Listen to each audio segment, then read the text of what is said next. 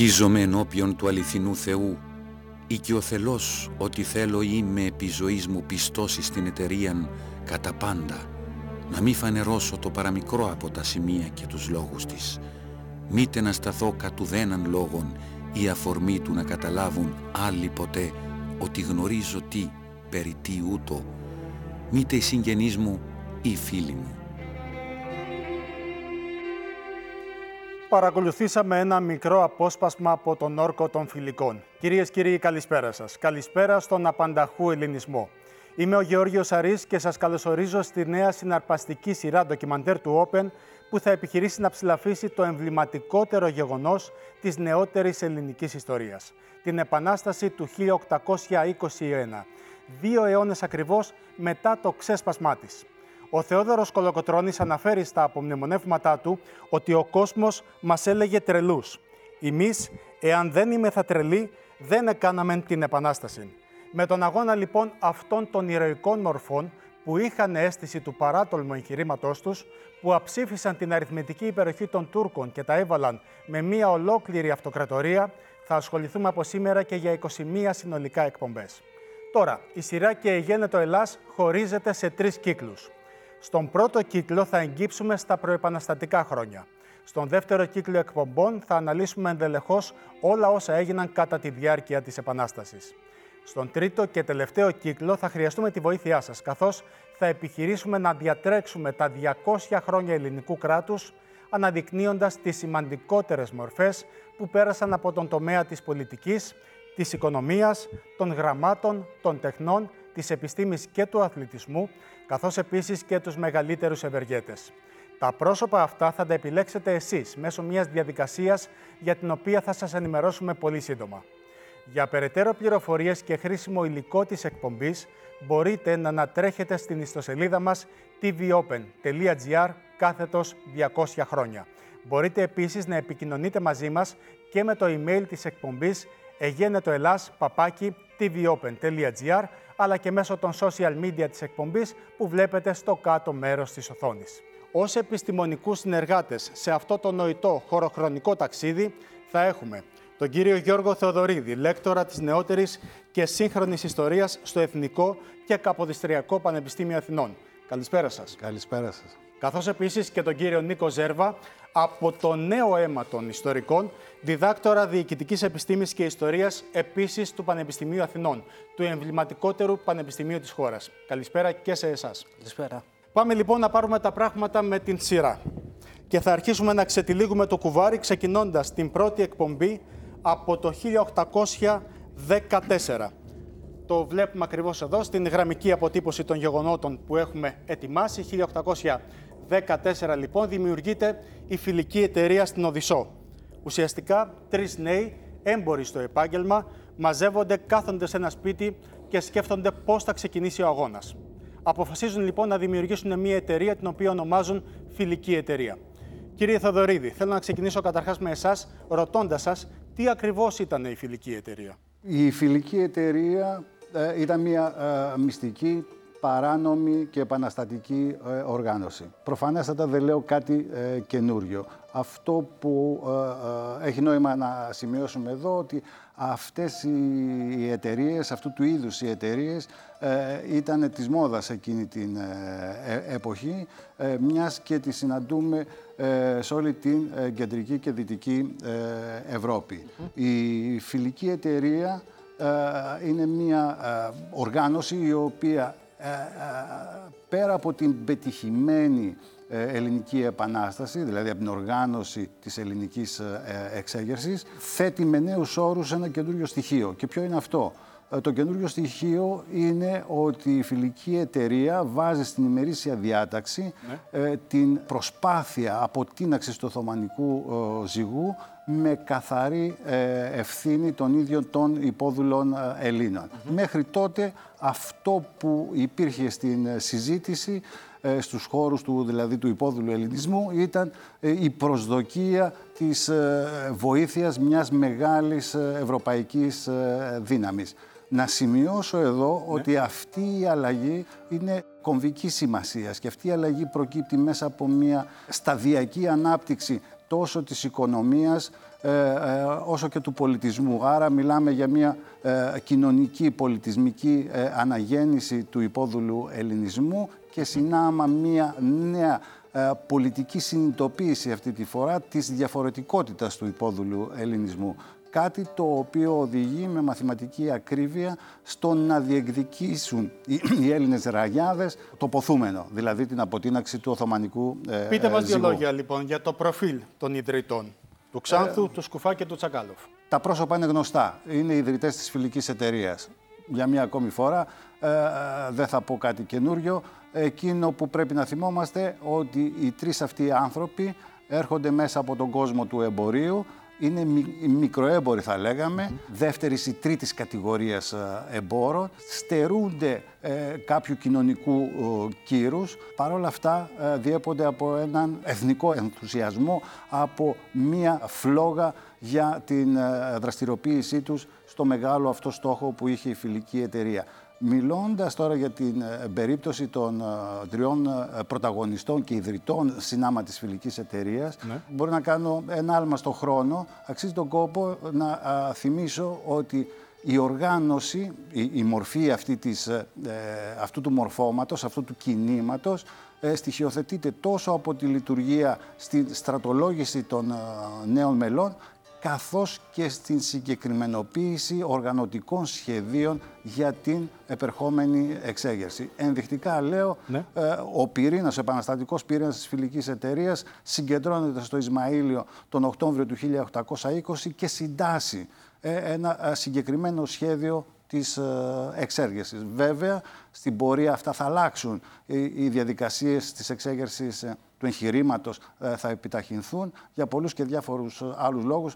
σω στην ε, συνέχεια, σε κάποιες άλλες εκπομπές, να έχουμε περισσότερο χρόνο προφανώς. να το κουβεντιάσουμε. Θα ήθελα να μάθω ποια είναι η κοινωνική σύνθεση των μελών της οργάνωσης. Ε, η, η, κοινωνική σύνθεση των μελών ε, ποικίλει και ποικίλει ε, για τον εξής απλό λόγο. Όταν ξεκινάει η φιλική εταιρεία το 1814 και ε, μέχρι το 1816-17 ε, έχοντας στη βάση ε, την έδρα της στην Οδυσσό, οι δυνατότητες μοίησης νέων μελών είναι περιορισμένες.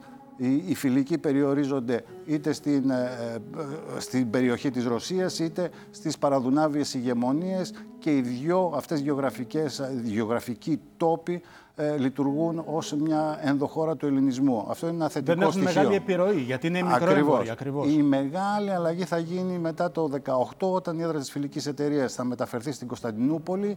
Εκεί οι φιλικοί από το κέντρο εξουσίας ε, της Οθωμανικής Αυτοκρατορίας έχουν τη δυνατότητα ε, να, να έχουν πρόσβαση σε περισσότερες ε, περιοχές και την ίδια στιγμή πρόσβαση ε, και να έρθουν σε επαφή με επιφανείς ε, υπόδολους ε, Άρα Έλληνες. το κλειδί είναι αυτό, η μετάβασή τους στην Κωνσταντινούπολη. Είναι τομή στη δράση της φιλικής εταιρείας.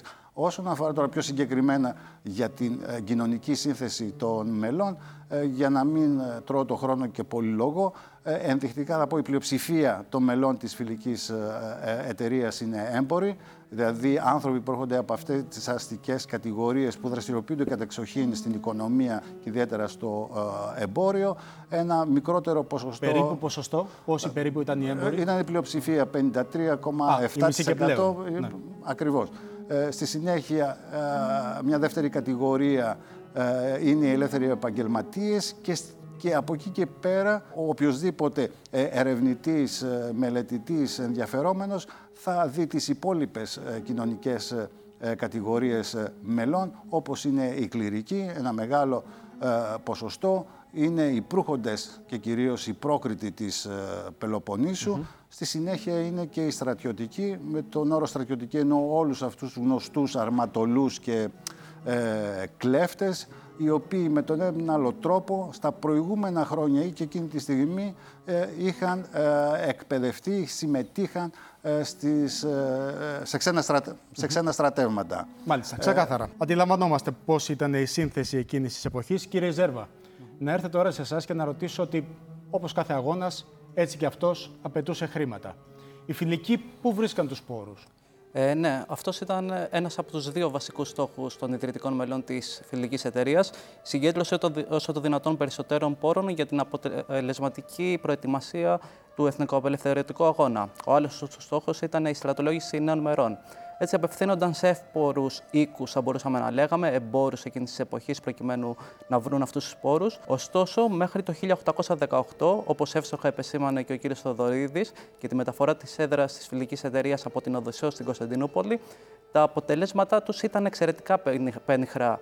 Δηλαδή δεν είχαν καταφέρει να στρατολογήσουν πάνω από μερικές δεκάδες άτομα, 30 με 40 άτομα, και παράλληλα οι συνεισφορές προς το ταμείο της οργάνωσης, θα μπορούσαμε να λέγαμε, ήταν εξαιρετικά ελάχιστες. Αυτό οφειλόταν ε, φυσικά στο γεγονός ότι τα ιδρυτικά της μέλη δεν είχαν κάποιο ισχυρό κοινωνικό έρισμα. Όπως πάλι εύστοχα επισήμανε ο κ. Σοδωρίδη, κάποιοι μικροέμποροι ήταν, χωρίς ιδιαίτερη δημοφιλία ούτε απήχηση. Αλλά όταν άνοιξε τα φτερά της ουσιαστικά η εταιρεία μετά τη μεταφορά της έδρας στην Κωνσταντινούπολη, τότε άρχισαν να ε, επιτυχάνονται αυτοί οι στόχοι της συγκέντρωσης, δηλαδή όσο το δυνατόν περισσότερων πόρων. Κάθε μέλος που μειούνταν κατέβαλε και κάποιο ποσό, ξέρουμε; Αυτό δεν το ξέρουμε. Ε, αυτό που ξέρουμε σε σχέση με τη μίση των νέων μελών ήταν ότι οι φιλικοί είχαν ως πρότυπό τους τις τεκτονικές στοές της mm. περίοδου εκείνης, τις τεκτονικές οργανώσεις. Μπορείς σήμερα να μας φαίνεται να αντιμετωπίζουμε με κάποια καχυποψία τις τεκτονικές οργανώσεις. Εκείνη την εποχή όμως οφείλουμε να επισημάνουμε ότι ήταν οργανώσεις που διακρίνονταν από εξαιρετικά φιλελεύθερες, ριζοσπαστικές και προοδευτικές ιδέες που ουσιαστικά ενθάρρυναν την ανάληψη επαναστατικών πρωτοβουλίων, όπως ήταν η Αμερικανική Επανάσταση, για παράδειγμα το 1876. Όλοι η οποία έχει προηγηθεί λίγα χρόνια πριν, καθώς και η Γαλλική το 1789. Ούτε 40 χρόνια, ούτε 40 χρόνια δεν έχει προηγηθεί η Αμερικανική Επανάσταση. Τώρα, οι φιλικοί, έχοντας ως πρότυπός τους αυτές τις τεκτονικές οργανώσεις, ε, αντέγραψαν κάποια στοιχεία από αυτές, όπως τη διαδικασία μοίησης νέων μελών ή την εν συνεχεία σταδιακή ανέλυξή τους στο εσωτερικό της ιεραρχίας της. Και παράλληλα, προκειμένου να κρατήσουν κρυφή τη δράση της εταιρείας από τις Οθωμανικές Αρχές, ε, χρησιμοποιούσαν και μυστικούς κώδικες επικοινωνίας. Ποιος ήταν αυτός, με ποιον τρόπο; Ε, το κρυπτογραφικό αλφάβητο ήταν ένας χαρακτηριστικός τρόπος με κρυπτογραφικά μηνύματα ουσιαστικά συνεννοούνταν μεταξύ τους τα μέλη τους προκειμένου οι Οθωμανοί να μην τους κάνουν αντιληπτούς. Είναι αυτά που βλέπουμε στα πλάνα μας. Ουσιαστικά κάθε γράμμα αντιστοιχούσε σε ένα συγκεκριμένο σύμβολο. Ε, ναι, ακριβώς. Κάθε γράμμα ήταν ένα ξεχωριστό σύμβολο προκειμένου να μην γίνει. Σήμερα μπορεί να φαίνεται σχετικά απλό αυτό, αλλά για εκείνη την εποχή ήταν δύσκολο να Ήταν σπάσει. εξαιρετικά δύσκολο εγχείρημα εννοείται, αλλά ο σκοπός ε, ουσιαστικά ήταν αυτό, να μην, του, να μην αποκαλυφθεί η δράση τους από τους Οθωμανούς. Πόσο μάλλον όταν ήταν μέσα στην έδρα της Οθωμανικής Αυτοκρατορία στην Κωνσταντινούπολη. Θυμίζω, έχουμε Οθωμανική κατάκτηση. Ε, τα Ακριβώς. πράγματα Οπότε είναι δύσκολα και επικίνδυνα. Πρέπει να μάθει ο εχθρός πώς επικοινωνούν τα, τα μέλη. Τώρα, προκειμένου να πείσουν τους Έλληνες να μετάσχουν στο mm εγχείρημα, σκέφτονται ένα έξυπνο τέχνασμα. Να. Ουσιαστικά αφήνουν να εννοηθεί ότι πίσω από τη φιλική εταιρεία βρίσκεται μία ανώτατη αρχή και αυτή η αρχή ενδεχομένως είναι ο τσάρος της Ρωσίας ή ο Ιωάννης Καποδίστριας. Ναι, αυτός ε, είναι, θα μπορούσαμε να πούμε, ο μύθος που καλλιέργησαν τα ιδρυτικά μέλη της ε, ε, φιλικής εταιρείας. Η ύπαρξη μιας αορά του αρχής που θα συνέβαλε τα μάλα τόσο στην αποτελεσματική οργάνωση του επαναστατικού αγώνα, όσο και στην επιτυχή έκβασή του, άφηναν να εννοηθεί ότι από πίσω είναι μια ισχυρή δύναμη, η Ρωσία ή ακόμα και ο ίδιος ο Τσάρος. Στην πραγματικότητα όμως δεν έπαβε αυτό να είναι ένας μύθος προκειμένου να προσελκύσουν όλο και περισσότερα μέλη στις τάξεις τους. Ε, αλλά αυτό που πρέπει να πούμε και πρέπει να εστιάσουμε σε αυτό ήταν ότι στις αρχές ε, του 1820 ο ίδιος ο Εμμανουήλ Ξάνθος προσέγγισε τον τότε αναπληρωτή Υπουργό Εξωτερικών της Ρωσίας, τον Ιωάννη Καποδίστρια, προκειμένου να αναλάβει την αρχηγία της. Ο οποίος θα πει όχι όμως. Ο οποίος είπε σοφά, το επαναλαμβάνω και το τονίζω, σοφά είπε όχι για τρεις κυρίως λόγους.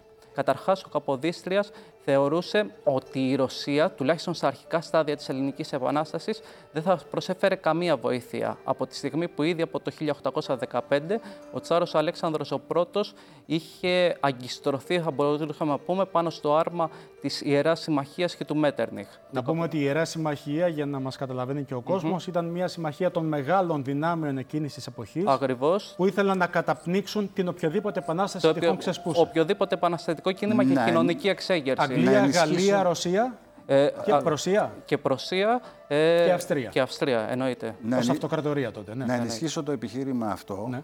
Και συνάμα να αναδειχθεί αντιφατικότητα. Από τη μια έχουμε την ίδρυση μιας ε, ε μυστικής και επαναστατικής οργάνωσης το 1814 και ε, την ίδια στιγμή ξεκινάει το συνέδριο της ε, Βιέννης η οποία μετά τους Ναπολεόντιους πολέμους δεν έχει άλλο σκοπό να επιβάλλει ένα νέο status quo ησυχίας, τάξης και ασφάλειας στην ε, Ευρώπη, ε, ένα καθεστώς το οποίο έχει ένα και μοναδικό στόχο ε, να καταστήλει κάθε πνεύμα αντιμοναρχισμού, ε, εναντίωση στην απολυταρχία, στο να αναδειχθούν ε, νέες ριζοσπαστικές και φιλελεύθερες ιδέες. Ακριβώς. Δηλαδή, θα είχαμε... ούτως ή άλλως στο συνέδριο της Βιέννης σε μία από τις επόμενες εκπομπές. Ένας άλλος λόγος, ο κυρίαρχος λόγος, ήταν ότι λόγω της διαγορατικότητα του Καποδίστριας θεωρούσε ότι θα υπηρετούσε καλύτερα την Ελληνική Επανάσταση από το αξίωμα του αναπληρωτή Υπουργού Εξωτερικών της Ρωσίας παρά από την ηγεσία της φιλικής εταιρείας. Κάτι που επιβεβαιώθηκε περίτρανα πότε, την άνοιξη του 1821,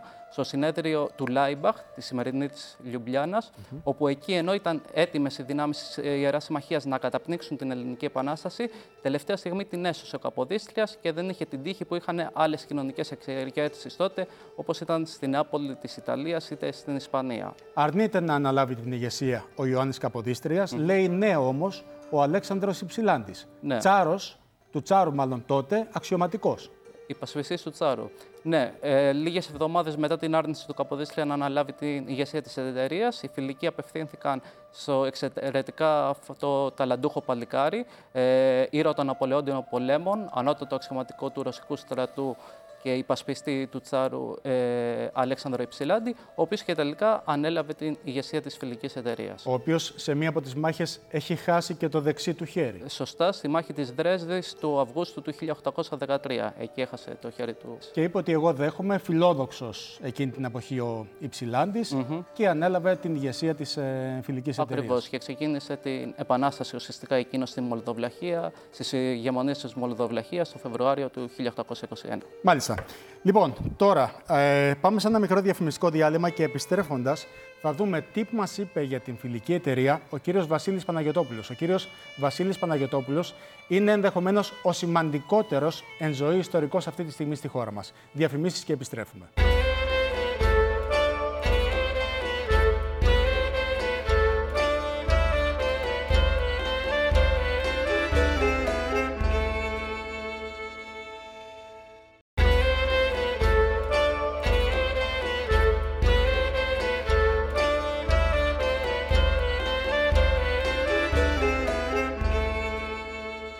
Και το Ελλάς λοιπόν, δεύτερο μέρος της εκπομπής. Βλέπετε στο κάτω μέρος της οθόνης τα social media όπου μπορείτε να μας στέλνετε και παρατηρήσεις και ιδέες αναφορικά με την εκπομπή. Μιλάμε για τα της φιλικής εταιρείας και πάμε να δούμε τώρα τι μας είπε ο κύριος Βασίλης Παναγιωτόπουλος αναφορικά με την ίδρυση της εταιρείας και το πώς μετεξελίχθηκε.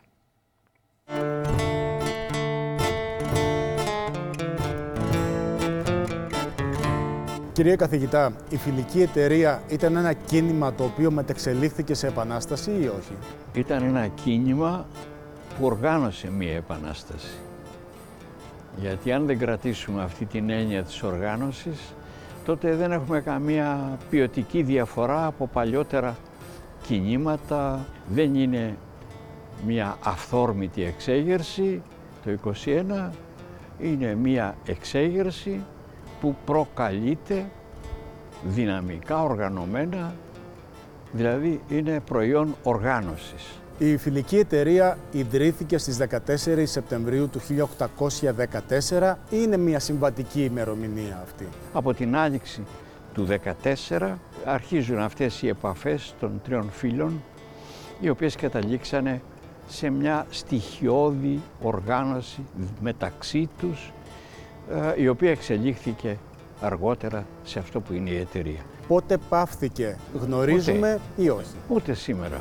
Υπάρχουν ακόμη επαναστάτες οι οποίοι επικαλούνται τη φιλική εταιρεία. Στην κατοχή και στην αντίσταση έγιναν δεκάδες οργανώσεις με το όνομα φιλική εταιρεία. Οι πρώτες αντιστασιακές οργανώσεις έγιναν με το όνομα φιλική εταιρεία, χωρίς επικοινωνία μεταξύ τους. Οι κώδικες που χρησιμοποιούσαν τα μέλη της ε, φιλικής εταιρείας προέρχονταν από τεκτονικές ε, στοές, από τον τρόπο επικοινωνίας των τεκτονικών στοών; Οι κώδικες ήταν πολύ διαδεδομένοι εκείνη την εποχή και δεν χρειαζόταν η τεκτονική προέλευση τουλάχιστον των δύο από τους τρεις ιδρυτές της εταιρείας για να χρησιμοποιήσουν κώδικες. όλες οι εξουσίες εκείνη την εποχή χρησιμοποιούσαν μυστικούς κώδικες για να επικοινωνούν. Επομένως δεν ήταν κάτι το σπάνιο αυτό, δεν ήταν. Ε, ούτε και μπορεί, μπορεί να πει κανείς ότι οι κώδικες αυτοί, αν δεν υπήρχε γενική συνωμοτική αντίληψη, μπορούσαν να προστατεύσουν τα μυστικά της εταιρείας. Δεν φτάνουν δηλαδή οι μυστικοί κώδικες να κρατήσουν ένα επαναστατικό κίνημα όρθιο. Κάποια στιγμή τα μέλη της ε, φιλικής εταιρείας ήταν μερικές χιλιάδες. Πώς λειτουργούσαν κάτω από την μύτη των Οθωμανών; Δεν είχαν καταλάβει τίποτα οι Οθωμανοί για το τι συνέβαινε; Δεν ήταν χιλιάδες μέλη. Ήταν όμως αρκετά μέλη. Άλλωστε αν ήταν και χιλιάδες μέλη δεν θα είχε νόη, θα ήταν πολύ, πολύ διαδεδομένη, δεν ήταν πολύ πλατιά η οργάνωση και δεν ξέρω αν είχε δυνατότητες ε, κινητήριας δύναμης. Ήταν από μικρή διανοούμενη, ας το πούμε έτσι, έμποροι σε μεγάλη, μεγάλο βαθμό, γραμματικοί εμπόρων, θα λέγαμε σήμερα διευθυντές επιχειρήσεων. Ήταν και διανοούμενοι και αυτοί, μικροί διανοούμενοι, δηλαδή ήταν σοβαρά πρόσωπα, μητροπολίτες, επίσκοποι, ιερομόναχοι, εφημεριακός κλήρος λιγότερο, βιοτέχνες στις μεγάλες πόλεις και λίγοι στρατιωτικοί. Αλλά λίγοι στρατιωτικοί, το μυαλό μας δεν πρέπει να πηγαίνει σε μη συμμετοχή στρατιωτικών, γι' αυτό ήταν λίγοι. Η, πραγματική στρατιωτική εκείνη την εποχή ήταν λίγοι. Δηλαδή στρατιωτική με την έννοια του εκπαιδευμένου αξιωματικού ενός στρατού. Έλληνες στρατιωτικούς στην υπηρεσία των επτανησιακών στρατιωτικών σωμάτων, γαλλικών, ρωσικών και αγγλικών και αξιωματικούς του ρωσικού στρατού. Έλληνες αξιωματικούς του ρωσικού στρατού και ελάχιστους αξιωματικούς που είχαν υπηρετήσει στο στρατό του Ναπολέοντα και ήταν διαθέσιμοι και αυτοί για μια επαναστατική διαδικασία. Επειδή έχουν ακουστεί πολλά, γνωρίζουμε ποιος είναι ο τρόπος με τον οποίο κινήθηκε τελικά ο Αναγνωστόπουλος ως μέλος της φιλικής εταιρείας; Είχε στέρεες απόψεις, ε, ήταν ε, μια ισχυρή προσωπικότητα πατριώτη και δούλεψε συστηματικά για την Επανάσταση και με επιμονή και με διάρκεια. Έπαιξε σπουδαίο ρόλο και οπωσδήποτε έπαιξε μεγάλο ρόλο στην Επανάσταση στην Πελοπόννησο, όταν ήρθε μαζί με τον Υψηλάντη, τον Δημήτριο Υψηλάντη.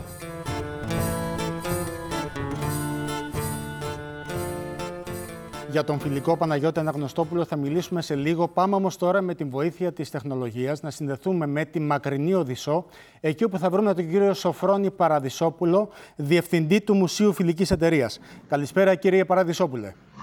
Καλησπέρα σας. Σας βρίσκουμε καταρχάς στο μουσείο; Ναι, πρέπει να πω όμως ότι είμαι διευθυντής του παραρτήματος του Ελληνικού Ιδρύματος υπό την αιγίδα του οποίου λειτουργεί και το Μουσείο της Φιλικής Εταιρείας. Είμαι εδώ στο χώρο τον ιστορικό. Είναι ο χώρος που ιδρύθηκε η Φιλική Εταιρεία; Όχι, δεν είναι ο χώρος της ίδρυσης, δεν ξέρουμε πού ακριβώς ιδρύθηκε. Πάντως αυτό που ξέρουμε σίγουρα είναι ότι αυτό το σπίτι, το οποίο ανήκε στο Γρηγόριο Μαρασλή, ναι τον πατέρα του γνωστού ευεργέτη της Ελλάδας και της Οδυσσού φυσικά, ε, συναντήθηκαν οι φιλικοί από, τον ε, από, συγγνώμη, από το καλοκαίρι του 1821 έως το Δεκέμβριο του 1821 αποτέλεσε την έδρα της φιλικής εταιρείας. Η Οδυσσός γιατί επιλέγεται ως έδρα της φιλικής εταιρείας; Υπάρχουν ε, πολλοί παράγοντες που ήταν που τους έλαβαν υπόψη φυσικά για να ιδρύσουν εδώ την ε, φιλική εταιρεία. Αυτό που θα έλεγα πρώτον βρίσκεται σε η Οδυσσός ένα ομόθρησκο Είναι εκτός δηλαδή Οθωμανικής Αυτοκρατορίας και από την άλλη πλευρά δεν είναι και πολύ μακριά. Τότε ε, ρωσικό έδαφος. Ακριβώς. Βεβαίως, η, το σχέδιο της Εκατερίνης, ε, όλα αυτά βέβαια τα εδάφια εδώ ήταν ε, Οθωμανικά, αλλά το σχέδιο της Εκατερίνης να έχει διέξοδο στη Μαύρη Θάλασσα και περαιτέρω στη Μεσόγειο ε, ως αποτέλεσμα των Ρωσοτουρκικών πολέμων προσαρτήθηκαν αυτά τα εδάφη στη Ρωσική Αυτοκρατορία. Οπότε ιδρύεται η Οδυσσός το 1794 και προσκαλούνται οι ξένοι και κυρίως οι Έλληνες για να απικήσουν την πολη Ε, οπότε έχουμε από τη μια πλευρά την προστασία των τσαρικών αρχών. Ναι. Είναι μια πόλη από την άλλη ιδρυμένη, ε, κατοικημένη και θα έλεγα βέβαια και διοικούμενη από ξένους. Είναι μια πόλη που κινείται ε, με μια οικονομική δραστηριότητα κυρίως με το θαλάσσιο εμπόριο που σημαίνει κινητικότητα, φιλελεύθερες ιδέες και φυσικά αυτό είναι μια, την, την καθιστά δηλαδή μια πόλη που ευθυγραμμίζεται με ευρωπαϊκές αντιλήψεις. Είναι μια παραθαλάσσια πόλη που βλέπεις στη Μαύρη Θάλασσα. Έλληνες υπήρχαν εκεί; Υπήρχαν και πριν την ίδρυση της Οδυσσού, όταν ε, λεγόταν ε, αυτή η τοποθεσία εδώ Χατζή Υπήρχαν κάποιοι Έλληνες και είναι το γνωστό το καφενείο του Ασπορίδη που όταν ε, την κατέλαβε την πόλη ο Ντεριμπάς, τα ρωσικά στρατεύματα, λέγεται τώρα ο θρύλος ότι πήγανε και ήπιανε καφέ στο, στο καφενείο του Ασπορίδη. Οι Έλληνες όμως εμφανίζονται αργότερα ε, και φυσικά αυτοί που είναι ο πρώτος πυρήνας, ας το πούμε έτσι, είναι οι στρατιωτικοι που πολέμησαν στις τάξεις του ρωσικού στρατού και εγκαταστάθηκαν στην Οδυσσό και τους χρησιμοποίησε φυσικά η Εκατερίνη για να αποτρέψει ε, από τις Οθωμανικές δηλαδή δυνάμεις την, ε, να, επανα, να επανακαταλάβουν τις περιοχές αυτές. Εδάφη. Κύριε Παραδεισόπουλε, πείτε μας δύο λόγια για το μουσείο. Τι μπορεί να δει κάποιος επισκεπτόμενος; Το μουσείο. Θα σας πω δύο πράγματα. Έχει μια προϊστορία το μουσείο, η ίδρυση, η απόφαση για την ίδρυση του Μουσείου της Φιλικής Εταιρείας ναι ε, πάρθηκε το 1979 από τη Σοβιετική κυβέρνηση και πιο σωστά θα έλεγα από την Κεντρική Επιτροπή του Κόμματος και λειτουργήσε αρχικά στην Οδυσσό το 1979 το Δεκέμβριο έγιναν τα εγγένειά του ως τμήμα του Ιστορικού Μουσείου της πόλης. Από εκεί και πέρα όμως με τις πρωτοβουλίες ε, του μουσείου, των πανεπιστημιακών, των δημοσιογράφων γενικά και της κοινωνίας της οδυσσου ε, τέθηκε το θέμα της μεταφοράς του στην ιστορική του θέση. Εδώ που βρισκόμαστε σήμερα, στην ε, Κράσνη Περεούλοκ, έτσι λέγεται η οδός, 18, όπου ήταν και η οικία Μαρασίλ και από τις πηγές γνωρίζαμε ότι αποτέλεσε την έδρα της φιλικής εταιρείας. Και Ολοκληρώθηκαν εδώ οι εργασίες, με φυσικά με πρωτοβουλία του Δήμου, γιατί τα κτίρια αυτά ανήκουν στο Δήμο της Οδυσσού. Δώσανε και τα δύο παρακείμενα για να γίνει ένα μεγάλο μουσείο και το 1991-92 μετά την κατάρρευση της Σοβιετικής Ένωσης έχουμε και πολλούς Έλληνες που έρχονται και βοηθούν γιατί είχαν και οικονομικές δυσκολίες εδώ πλέον στην ουκρανια και κυρίως ο Εμπορικός Σύλλογος του Πειραιά με πρωτοβουλία του τότε Προέδρου του, του κ. Ιωάννη Πολυχρονόπουλου. Και αποκαταστάθηκαν οι, το, οι κτηριακές εργασίες ολοκληρώθηκαν και έγινε πρόταση προς το Ελληνικό Ίδρυμα Πολιτισμού να αναλάβει, να ανοίξει εδώ το παράρτημά του και να αναλάβει τη λειτουργία του Μουσείου της Φιλικής Θερίας. Και Έτσι, βλέπουμε λοιπόν, πλάνα αυτή τη στιγμή από το μουσείο. Τι μπορεί να δει κάποιος όταν το επισκεφθεί; Βλέπουμε λοιπόν την οικία του Μαρασλή με την εσωτερική αυλή και έχουμε κάνει μία μικρή έκθεση με τις απαρχές της Φιλικής Θερίας, της ίδρυσης της Οδυσσού αρχικά, την εμφάνιση των πρώτων Ελλήνων, την ε, δομή της ε, κοινότητας, ναι. την εκκλησία, το σχολείο τους κτλ. Την ίδρυση της φιλικής εταιρείας το 1814, την, ε, τα οικονομικά και τη δομή της ίδιας της φιλικής εταιρείας με, με την ιεραρχία και τα εφοδιαστικά των φιλικών κτλ. Και ολοκληρώνεται η έκθεση με την με το εγχείρημα του Υψηλάδη στον Προύθο, το κίνημα μετά από την Οδυσσό από το Ισμαήλ και τα λοιπά που ξεκίνησε. Που διέβη τον, ε, τον ποταμό. Ένα αρκετά σημαντικό μουσείο. Κύριε Παραδεισόπουλε, σας ευχαριστούμε πάρα πολύ. Και εγώ. Να είστε καλά. Λοιπόν, τώρα πάμε να δούμε ένα λίκνο ουσιαστικά της ε, Επανάστασης που είναι η Ζάκυνθος. Στη Ζάκυνθο βρήκαν καταφύγιο πολλοί Έλληνες, οι οποίοι εκδιώχθηκαν από την Πελοπόννησο, καθώς επίσης και κλέφτες και αρματολοί. Κύριε Θεοδωρίδη, Για ποιο λόγο πήγαν εκεί; Κάνετε λόγο για τη Ζάκυνθο. Στο δικό μου το μυαλό ε, η σκέψη πάει και στα άλλα ε, τα νησιά της Επτανήσου ε, πολιτείας. Δηλαδή δεν είναι μόνο η Ζάκυνθος, είναι και τα υπόλοιπα ε, νησιά. Ε, θεωρώ ότι είναι ένας γεωγραφικός χώρος ο οποίος βρίσκεται κοντά στην, στον υπηρετικό ελλαδικό χώρο. Αυτή η εγκύτητα διαμορφώνει από τα παλιά χρόνια μια στενή σχέση, ένα πήγαινέλα ανάμεσα στην υπηρετική Ελλάδα και ε, στα Επτάνησα. Σε πρακτικό επίπεδο σημαίνει ότι αναπτύσσονται ε, ε, εμπορικές σχέσεις, υπάρχουν οικονομικές συναλλαγές. Ένα πρόσθετο στοιχείο είναι ότι τα Επτάνησα από ναι. την εποχή της Βενοτοκρατίας είναι ένα παράθυρο στη Δύση. Έχει σχέση, στενές σχέσεις με την υπόλοιπη Δύση, κάτι το οποίο θα συνεχιστεί και στα, στις υπόλοιπες περιόδους κατοχής τόσο από τη μεριά των Γάλλων, των Ρώσων και τελευταία των Άγγλων. Στα χρόνια που κουβεντιάζουμε, η Ζάκηθος και τα υπόλοιπα νησιά βρίσκονται υπό το καθεστώς προστασίας της Μεγάλης Βρετανίας, συγκροτούν το Ηνωμένο Ιόνιο κράτος.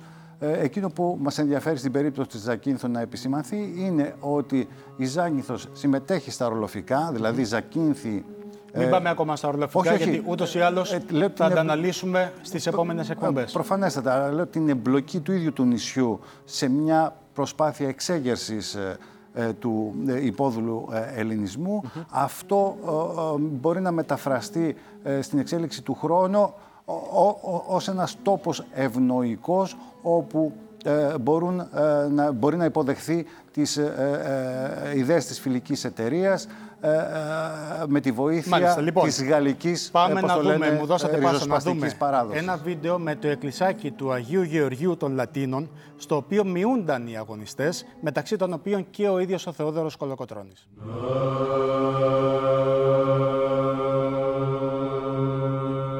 Βρισκόμαστε στο εκκλησάκι του Αγίου Γεωργίου των Φιλικών. Η περιοχή ήταν γνωστή σαν περιοχή κοντά του Ρωμανού τη Βρύση. Εδώ το 1664 ο Γιώργος Λατίνος από την αρχοντική οικογένεια των Λατίνων έκτισε το εκκλησάκι του Αγίου Γεωργίου των Φιλικών. Το εκκλησάκι αυτό την περίοδο την προεπαναστατική ευτύχησε και η Ζάκυνθος δηλαδή και η Ελλάδα να τοποθετηθεί εφημέριος ο Άνθιμος Αργυρόπουλος. Ο Άνθιμος Αργυρόπουλος, ιερομόναχος από τα Ιωάννινα, κατέφυγε στη Ζάκυνθο αφού τον είχε κυνηγήσει και φυλακίσει ο Αλή Πασάς και εδώ ήρθε σε επαφή με αγωνιστές και πολλούς Ζακυνθινούς που αφού τους μίλησε στη φιλική εταιρεία αγωνίστηκαν όλοι μαζί για την απελευθέρωση της Ελλάδας. Εδώ υπήρχε το τετράμορφο εικόνισμα στο οποίο ορκίζονταν οι φιλικοί. Σήμερα φυλάσσεται στο Μουσείο Ζακίνθου. Κάθε φορά που τελείται η ιεροπραξία στο ναό, μεταφέρεται ο πίνακας αυτός στο εκκλησάκι. Μεταξύ των ονομάτων διαβάζουμε ότι στο ναό είχε ορκιστεί ο Θόδωρος Κολοκοτρώνης, ο Διονύσος Σολομός. Μάλιστα ο Θόδωρος Κολοκοτρώνης θεωρούσε το χώρο αυτό σαν ένα κομμάτι της απελευθερωμένης Ελλάδας.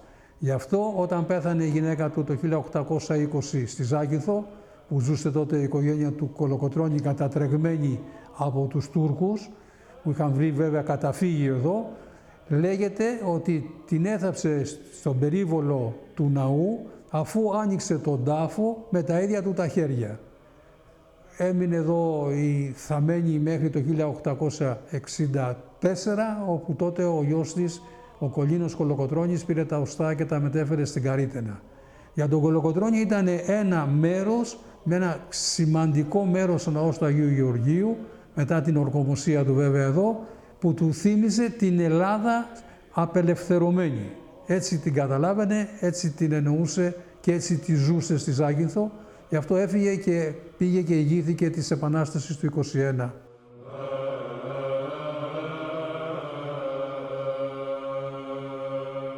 Ένα μικρό εκκλησάκι με τόσο όμως ε, σημαντική ιστορία. Σας είπαμε ότι θα μιλήσουμε για τον ε, Παναγιώτη Αναγνωστόπουλο, έναν εκ των σημαντικότερων φιλικών και δίπλα μου εδώ στο στούντιο έχουμε την κυρία Βασιλική Αναγνωστοπούλου, η ομοναδική απόγονος του Αναγνωστόπουλου. Καλησπέρα σας. Καλησπέρα. Πείτε μας καταρχάς γιατί είστε η μοναδική απόγονος. Ε, γιατί εγώ είμαι η τελευταία, η αδερφή, έχω και μια αδερφή, είναι μεγαλύτερη, μετά δεν, δεν υπάρχει αγόρι για να πάρει το επιθετο και είμαι η τελευταία.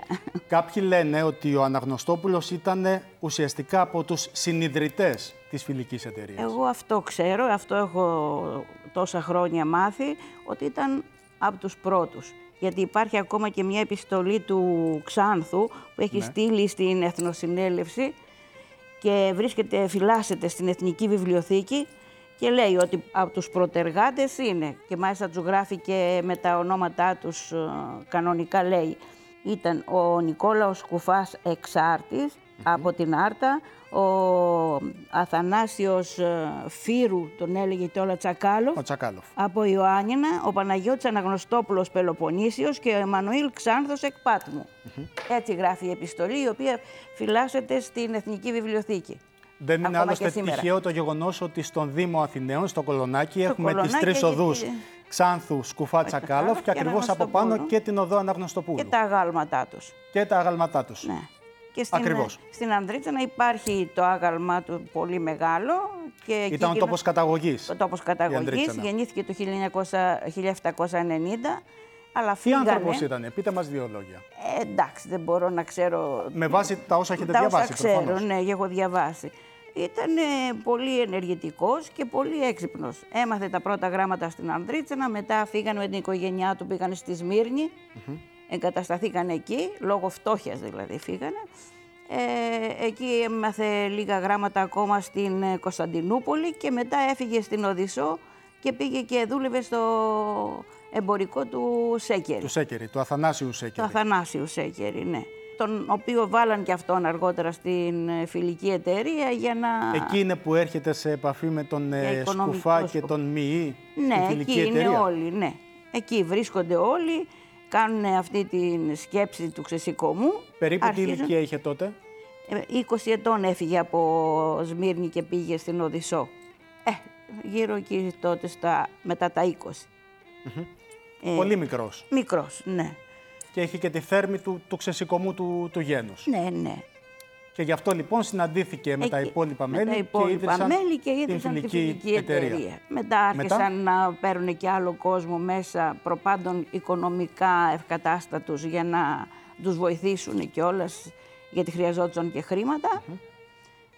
Ε, Τέτοιοι ήσαντε πολλοί.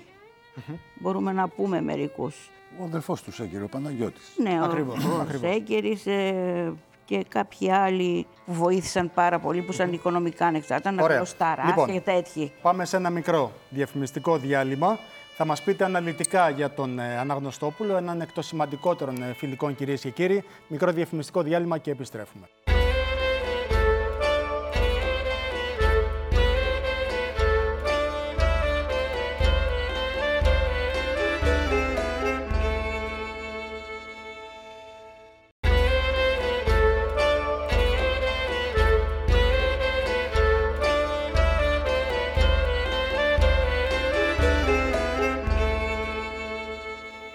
Έχουμε λοιπόν ανοίξει την ε, συζήτηση για την ε, φιλική εταιρεία και για την ε, συμβολή του Παναγιώτη Αναγνωστόπουλου σε αυτήν.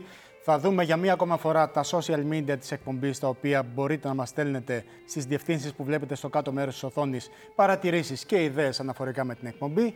Μαζί μας εδώ στο πλατό έχουμε την κυρία Βασιλική Αναγνωστοπούλου, απόγονο του Παναγιώτη Αναγνωστόπουλου. Κυρία Αναγνωστοπούλου, θα ήθελα να ρωτήσω πώς και πότε ο πρόγονός σας φτάνει στην Ελλάδα.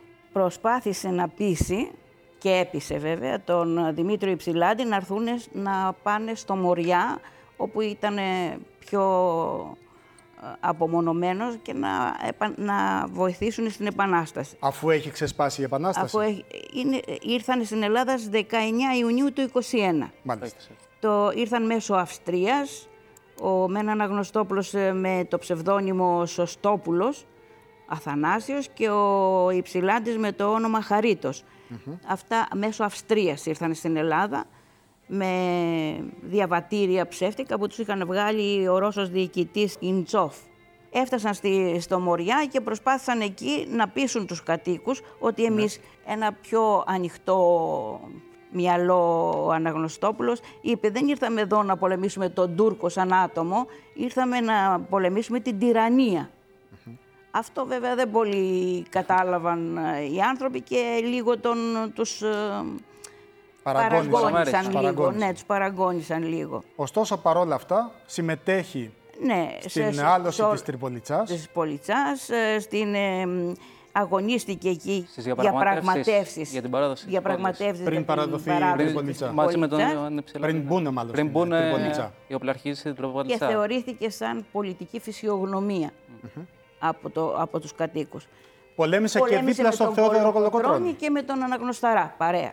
Αυτό δείχνουν όλες οι... Ακολούθως πήρε μία σειρά από αξιώματα. Μετά, ναι, πήρε μια σειρά από αξιώματα, δηλαδή μ, το 1828 διορίστηκε από τον Καποδίστρια σαν ε, Επίτροπος. επίτροπος, Επίτροπος σε διοικητής, μια επαρχία. δηλαδή νομάρχης. Με τα σημερινά δεδομένα Ναι, νομάρχης. είναι Σε νομάρχης, ποια περιοχή; Ηλίας. Και αργότερα στη, σε πολλές άλλες πόλεις, δηλαδή στην ουσία όπου υπήρχε πρόβλημα, διοριζόταν στη Θήρα, στην Εύβοια, στη Σπάρτη, στη Μεσσηνία, στη Λακωνία, σε πολλά μέρη. Στην Νότια Πελοπόννησο. Άρα λοιπόν ήταν και στη Νότια, Στερεά ναι. Ελλάδα και στην, Και ε, την λίγο Πελοπόννησο. Πελοπόννησο. και στην Πελοπόννησο. Μάλιστα. Ναι. Κυρία Και με- Αναγνωστοπούλου, Μετά ήρθε πείτε μας και αυτό για στην να κλείσουμε, Αθήνα. ναι. Ναι, ήρθε Αθήνα το 1854. Υπήρχε εκεί επιδημία χολέρας που είχαν φέρει τα αγγλογαλλικά στρατεύματα κατοχής και πέθανε. εκεί Ήταν επεβίωσε. ναυτικός αποκλεισμός Και τότε. επεβίωσε. Κυρία Αναγνωστοπούλου, σας ευχαριστούμε πάρα πολύ. Να είστε Και καλά. εγώ ευχαριστώ, να είστε καλά. Κυρίες και κύριοι, πήραμε μια πρώτη γεύση για το πώς από την φιλική εταιρεία άναψε η σπίθα της ελευθερίας και ξέσπασε λίγα χρόνια αργότερα η Επανάσταση. Βρισκόμαστε όμως ακόμα στην αρχή. Να πούμε ότι στην επόμενη εκπομπή θα δούμε μαζί το πώς πορεύτηκε ο ελληνισμός στα βάθη των τεσσάρων αιώνων που βρισκόταν κάτω από τον Οθωμανικό ζυγό, για τον τρόπο που κινήθηκαν οι Σουλιώτες και για την θυσία στο Κούγκι, για το κίνημα των ορλοφικών το 1770 είναι το τελευταίο σημαντικό κίνημα πριν από την Επανάσταση, καθώς επίσης και για το κρυφό σχολιό. Να ευχαριστήσω σε αυτό το σημείο τους επιστημονικούς συνεργάτες της εκπομπής μας, τον κύριο Γιώργο Θοδωρίδη και τον κύριο Νίκο Ζερβά. Ευχαριστώ καλά. πάρα πολύ. Ευχαριστούμε και εμείς. Να είστε καλά, ευχαριστούμε. Κυρίως όμως ευχαριστούμε ολόψυχα εσάς που μείνετε μαζί μας μέχρι και αυτή την ώρα. Ανανώνουμε το ραντεβού μας για την επόμενη φορά. Μέχρι τότε να περνάτε καλά. Καλή σας νύχτα.